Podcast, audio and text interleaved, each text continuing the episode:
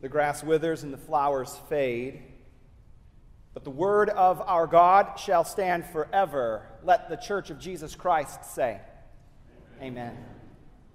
Church, I don't want to brag, but I'm pretty good at coming up with New Year's resolutions for myself.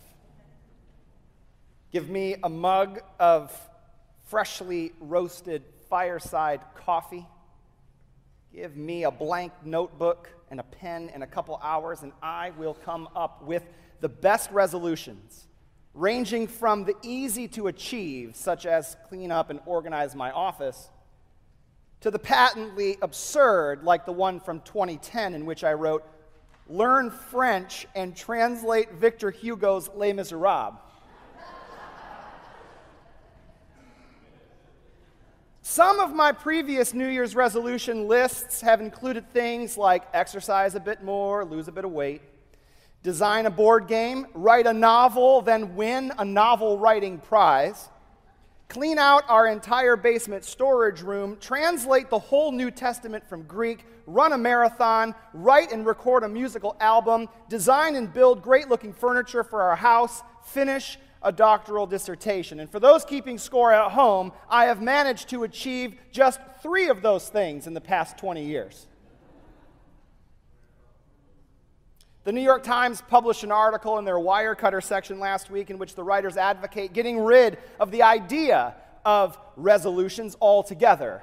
And instead, they suggest readers should develop a list of life hacks, which they call me-hancements low lift, high reward upgrades to your personal life that will make your life a bit easier. So ditch resolutions and instead uh, do things like these intensely soporific items, like clear your space of tripping hazards. Put trackers on the things you lose the most. Invest in a good umbrella. Store duplicate cleaning supplies where you use them the most. And not bad, but boring. I mean, my goodness. I'm all for life hacks, but don't take away my resolutions. Give me aspirational, outlandish, wide eyed resolutions any day over things like get rid of all your disgusting sponges or drink more water. Maybe you're like me. Maybe you love the idea of making New Year's resolutions. Maybe imagining the new year as a blank slate wide open before you, a blank notebook to be written on fresh with the ink of every new day is utterly inspiring to you. Maybe writing down all of your hopes and aspirations help you prioritize what is possible and then set aside what is rather impossible being with you here today on the eighth day of the year 2023, a year that is still smelling as lovely as a newborn child. The tantalizing prospect of making wild New Year's resolutions is looming over the week for me. I can't wait to see what crazy things get added to my list this year. Our liturgy today, however, is fixated not necessarily on resolutions, but on baptism. The first Sunday after Epiphany in the Christian church is the day in which we remember the time when our Lord was baptized. But as we remember Jesus' baptism, we'll attempt to avoid becoming trapped in the trivia of the day as if Jesus' baptism is just a biblical version of those fake social media holidays like National Hat Day or National Bagel Day or Ditch Your Resolution Day or World Sleep Day, the days you don't even know uh, you don't even know we're real until you show up at church, and then you're supposed to act like you already knew that today was baptism of our Lord Sunday. of course it is. It's the second Sunday of the year, first Sunday after the Epiphany. Of course, that's what the day is. But today we're going to remember. But our act of remembering Jesus' baptism, the act of retelling this story, is not our landing place, but rather it is the means to get to our landing place. Today, I am not interested in you learning more about Jesus' baptism as much as I am you understanding more about your own baptism and the promises that we make at this font whenever we celebrate the sacrament together, as we will do in just a short while. And today, we're talking about Jesus' baptism because the gospel reading from Matthew is talking about Jesus' baptism. It's a gospel text that is rather short and to the point, isn't it? Jesus, having already been born, circumcised, taught, and trained in Jewish faith up north in Galilee, is now grown up. And to inaugurate his ministry, as Redeemer, as Son of God, as beloved, as God's servant, Jesus heads south and a bit east to a river outside Jerusalem so that he might join the hundreds of other people who are being baptized.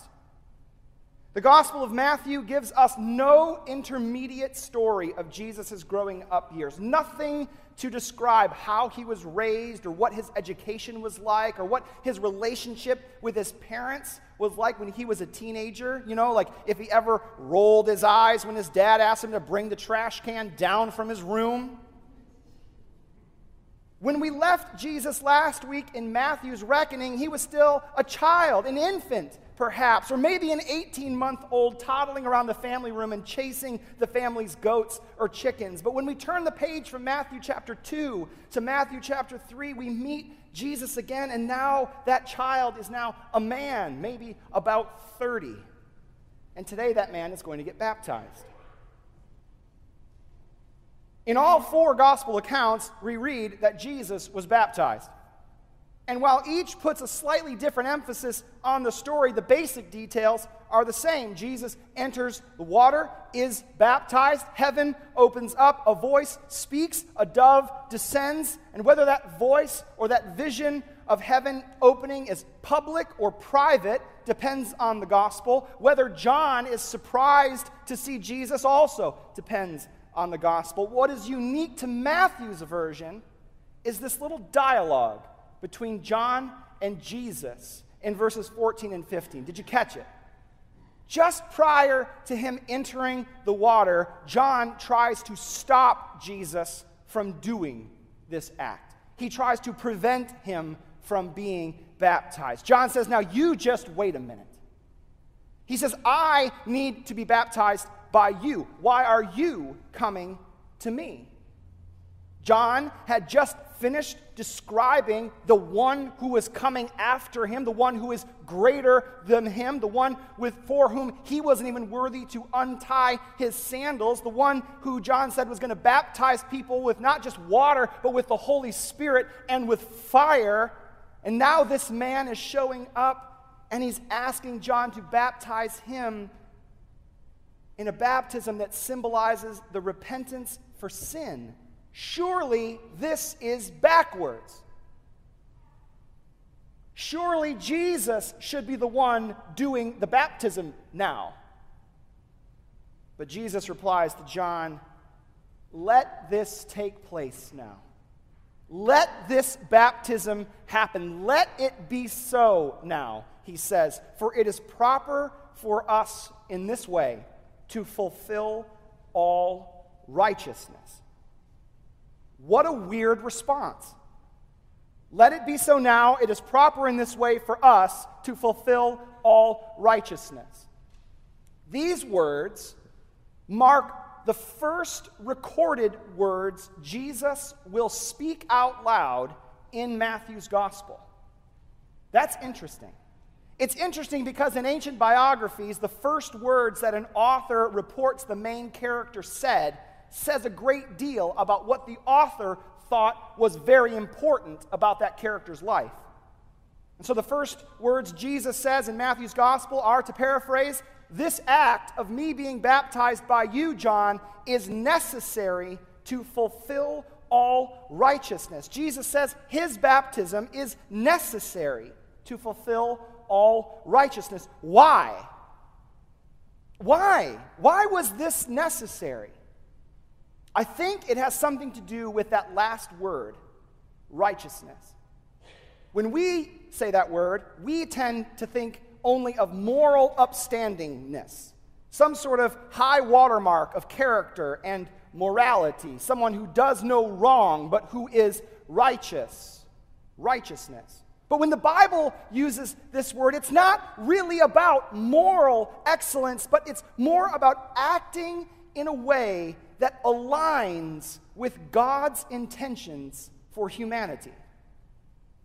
Case in point is Abraham. Abraham, who was called righteous, considered righteous by God because he trusted God, but the guy was far from being a paragon of morality or excellence of character. Still, he was named righteous because he trusted God's promises in the way God hopes all humans will trust his promises. Thus, Abraham could be considered righteous. He acted in accordance to God's desires. Not morally perfect, not a Boy Scout, but righteous nonetheless. Jesus says to John that his baptism by him will fulfill all righteousness. In other words, Jesus submitting to Jesus to John's baptism, his acceptance of this baptism as a sign of his heart and mind being aligned uh, and cleansed and renewed, his doing this alongside other people, this humility and meekness before God is completely in alignment with what God wants from humanity. This is what God expects from his human creatures, and Jesus demonstrates this at the beginning of his ministry. Because there's something, there is something about the incarnate Word of God entering the waters of the Jordan. There is something in the sight of the visible image of the invisible God walking into the muddy river where countless unwashed human beings have been. There's, there's something mysterious about the ineffable wisdom of God now being pushed under cold waters. That something there is the embodiment of what true righteousness, true uh, alignment with God's purposes is. For Jesus to save us, he must become like us. The old church fathers taught it this way that which is not assumed is not healed. If Jesus is really to heal all of our humanity, then he must begin by submitting to its weakness and injury. But more than this, I think Jesus' baptism is really a symbol of his whole entrance into our world. It's a symbol of Jesus' willingness to shed his glory and be born to a poor couple in a stable. The entrance of Christ in the water is the sign that God's decision to come among us would be humble and subversive. It would be delightfully unremarkable. It would be an entrance of little political or socioeconomic importance to the government at large. Surely, if God were to fill a human person in the way he once filled the tabernacle or temple, that person would not be found kneeling down in muddy waters, permitting himself to be washed by a wild eyed prophet. Surely not. And yet, that is precisely where we find the incarnate deity, the God man, the Word made flesh. We find him there in the water. The text says, when Christ exited the waters, the heavens are peeled back, and God's voice is heard identifying the one in the water with three descriptions. The voice says, This is my son. The voice says, The beloved. The voice says, The one with whom I am well pleased. All of which are callbacks to the Old Testament. The, the son language is a callback to the king, whom God says in Psalm 2 Today you have become my son. This is a promise of God who, God, who will inherit God's promises. The king will. Uh, the voice names Jesus as God's son. The beloved is a throwback to the son of Abraham, Isaac, who was called the beloved first, the, the son whom uh, Abraham loved, uh, uh, loved intensely. And is also called the one with whom I am well pleased. A callback to today's reading from Isaiah 42, the servant with whom God delights. And with this voice, the Spirit descends from heaven in the way a bird descends, coming to hover over and rest upon the humbled word of God. He who was washed in the river of humanity, it rests upon the one who bears the hope of salvation on his shoulders. And because Jesus is the Son of God, because he is the beloved, because he is the one with whom God is well pleased, we here can take courage, for Jesus has done and was everything that we are unable to do and be. He has become the righteousness of God, the scriptures say. He has become the image to us of all of God's intentions for humanity. Jesus is the one in the water who shows us what God truly desires from us, and then He is the one who actually does it. All of our righteous acts, the scriptures say, are worthless, unable to accomplish God's perfect will, but in Christ we are counted as righteous. One of my favorite theological statements ever of all time, period, times a million, comes from a document called the Heidelberg Catechism. It is a gorgeous piece of theology organized in questions and answers for each week of the year so that over the course of a year, somebody could rehearse the basics of what Christians believe. This what I'm going to put up on the screen in just a minute is question and answer number 60, taken from the 23rd week of the year. This is nearly the exact middle of the catechism, and this is one of my all time favorite statements, and I would love it if you would help read it with me. I'll ask the question and we'll read the answer together. The question is How are you righteous before God? Together. Only by true faith in Jesus Christ even though my conscience accuses me of having grievously sinned against all God's commandments, of never having kept any of them, and of still being inclined toward all evil, nevertheless, without any merit of my own, out of sheer grace, God grants and credits to me the perfect satisfaction righteousness, and holiness of Christ as if I had never sinned nor been a sinner, and as if I had been as perfectly obedient as Christ was obedient for me. All I need to do is accept this gift with a believing heart. The good news about Jesus' baptism is that it reminds us that Jesus alone has perfectly satisfied the expectations of God for the human race. Only he can be called son and beloved and the one with whom God is well pleased. And yet, out of God's grace, he has chosen to look at us, every person here. We, his wayward creatures, we who are still inclined towards all manners of evil. God looks at us not on our own merit, but through the merit of Jesus Christ, and treats us as if we had never sinned. That is the gospel good news we treasure as Christians. Someone say, Praise the Lord. Now, all of this brings us back to resolutions, sort of. The Christian church does not really make New Year's resolutions. We make new weeks resolutions. We, we make new days resolutions. Some of us maybe need to make new hours resolutions. We recognize our utter inability to do God's will, but nevertheless, we strive every hour of every day towards embodying God's will, however imperfectly we can. We resolve every day of the week to try to follow Christ to serve those in need, to help support the suffering, to protect the weak. We resolve that this week we will try to be more patient. We resolve that tomorrow we will practice our generosity better. We resolve that this afternoon we will choose to forgive rather than remain bitter. And each week we make these resolutions right here at this font, this bowl of water standing in a wooden base that is always on display in our worship. And every week, if you've been here for more than one week, you've known that every week we pour water into this font publicly, openly, audibly, decisively. And every week we do so, we are reminded that we can only love God because God loved us first.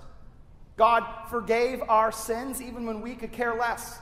And God named us children of God when we were still nameless orphans. in the world. For those of us who were baptized, whether at this font or at another font of a different church, the sign of water poured is a reminder to us of our own baptisms.